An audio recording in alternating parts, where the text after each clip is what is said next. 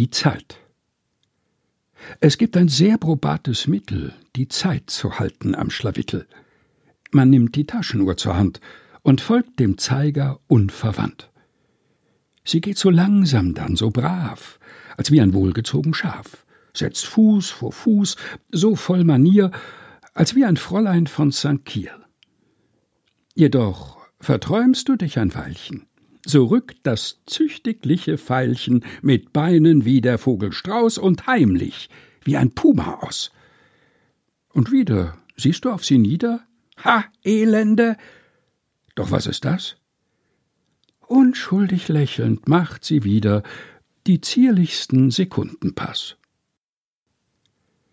Christian Morgenstern Die Zeit gelesen von Helga Heinold